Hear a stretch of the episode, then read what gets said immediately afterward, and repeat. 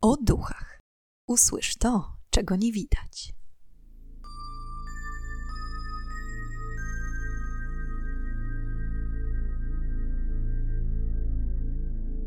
Witam i pytam, czego dusza pragnie. Strasznie miło mi gościć Was na moim kanale. W dzisiejszym odcinku opowiem historię opuszczonego komisariatu w Konstancinie Jeziornej. Przeniesiemy się do czasów wojny w towarzystwie niebieskiego upiora.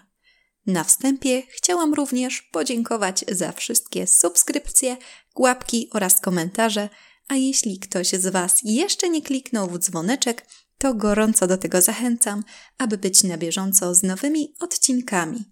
A tymczasem zapraszam do słuchania. Dzisiejsza polska historia będzie działa się w województwie mazowieckim w uzdrowiskowym Konstancinie Jeziornej, miejscowości pod Warszawą. W willowej dzielnicy miasta, na ulicy niecałej 19, znajduje się opuszczony dziś komisariat policji. Został wybudowany około 80 lat temu, a jego przeszłość wiązana jest z niechlubnymi wydarzeniami z czasów działalności różnych służb mundurowych.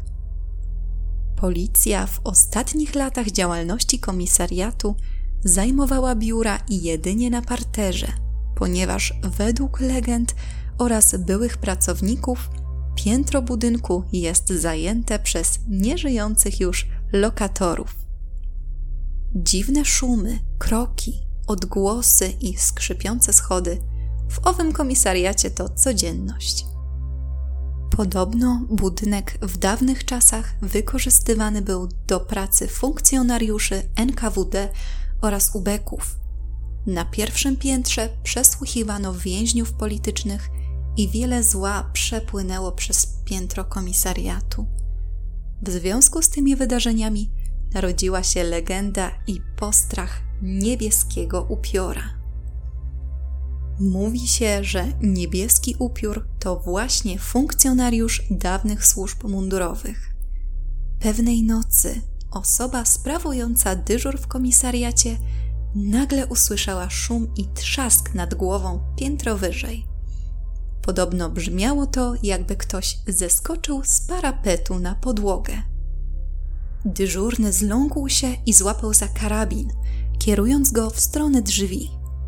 Owy intrus z piętra wyżej zaczął się przemieszczać po pokoju. Kroki było słychać bardzo wyraźnie. Następnie przeszedł przez piętro, a kiedy doszedł do balustrady, zaczął schodzić w dół. Dyżurny drżącą ręką celował w stronę drzwi, aż w pewnym momencie klamka zaczęła opadać. Dyżurny przeładował karabin i nagle wszystkie głosy ucichły. Po prostu zniknęły tak szybko, jak się pojawiły. Gdy wyjrzał za drzwi dyżurki, nikogo za nimi nie było. Sytuacja tak wystraszyła dyżurnego, że postanowił czym prędzej wezwać pobliski patrol do powrotu na komisariat, ponieważ nie chciał tej nocy spędzić sam. Policjanci pracujący niegdyś na niecałej 19 opowiadali, że zjawiska paranormalne miały miejsce prawie co noc. Słychać było przede wszystkim kroki, ale też trzaski, dziwne odgłosy i inne hałasy. Incydenty stawały się na tyle uciążliwe, że podobno większość pracowników nie chciała zgadzać się na nocne zmiany, a kiedy już te im przypadły, z niecierpliwością wyczekiwali końca pracy. Inną historią jest historia opowiedziana przez jednego z byłych policjantów pracujących na komisariacie. Podobno miał on tę nieprzyjemność spotkać się z duchem twarzą w twarz. Tego dnia policjant również pełnił dyżur. W pewnym momencie usłyszał lekki rumor i kiedy spojrzał w stronę otwartych drzwi dyżurki, zobaczył, jak przez korytarz przechodzi postawny mężczyzna w bliżej nieznanym policjantowi mundurze oraz wysokich oficerskich butach. Policjant złapał za broń, i natychmiast wezwał najbliższy patrol.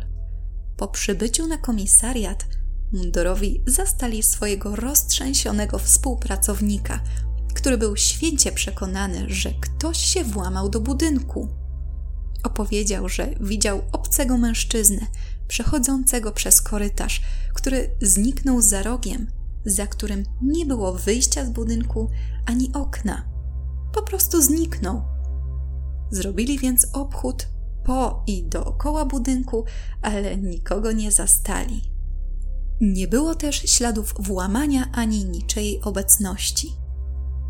Kroki niebieskiego upiora były słyszalne bardzo często, a jego ulubionym pokojem był ten znajdujący się bezpośrednio nad dyżurką oraz schody prowadzące na piętro. To też skłoniło policjantów do pracy wyłącznie na parterze budynku. Mało kto miał odwagę wejść na górę. Jakie teorie niebieskiego upiora są nam znane? Przede wszystkim wspomniany wcześniej funkcjonariusz NKWD lub UBEK. Świadczą o tym zarówno znalezione na komisariacie odznaki oraz inne ślady dawnych pracowników. Te teorie potwierdziła również pewna medium, która odwiedziła komisariat celem nawiązania kontaktu z upiorem. Według jej relacji, tuż po przekroczeniu progu budynku dało się wyczuć czyjąś obecność.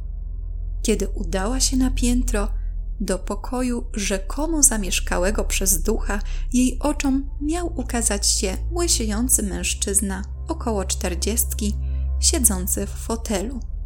Ubrany w oficerski strój, przekazał informację, że faktycznie był funkcjonariuszem NKWD i podczas swojego życia dopuścił się wielu zbrodni, przez co po śmierci jego dusza nie mogła zaznać spokoju w niebie i błąkała się między światem żywych i umarłych, czekając na odkupienie ziemskich win. Wszystkie hałasy, które generuje, są niejako jego wołaniem o pomoc. Chce tym sposobem tylko na siebie zwrócić uwagę osób żyjących. Inną teorią niebieskiego upiora jest ta, mówiąca, że straszydła komisariatu tworzą osoby zamordowane podczas prowadzonych przesłuchań i tortur. Znana jest też teoria o ukrytym na komisariacie skarbie.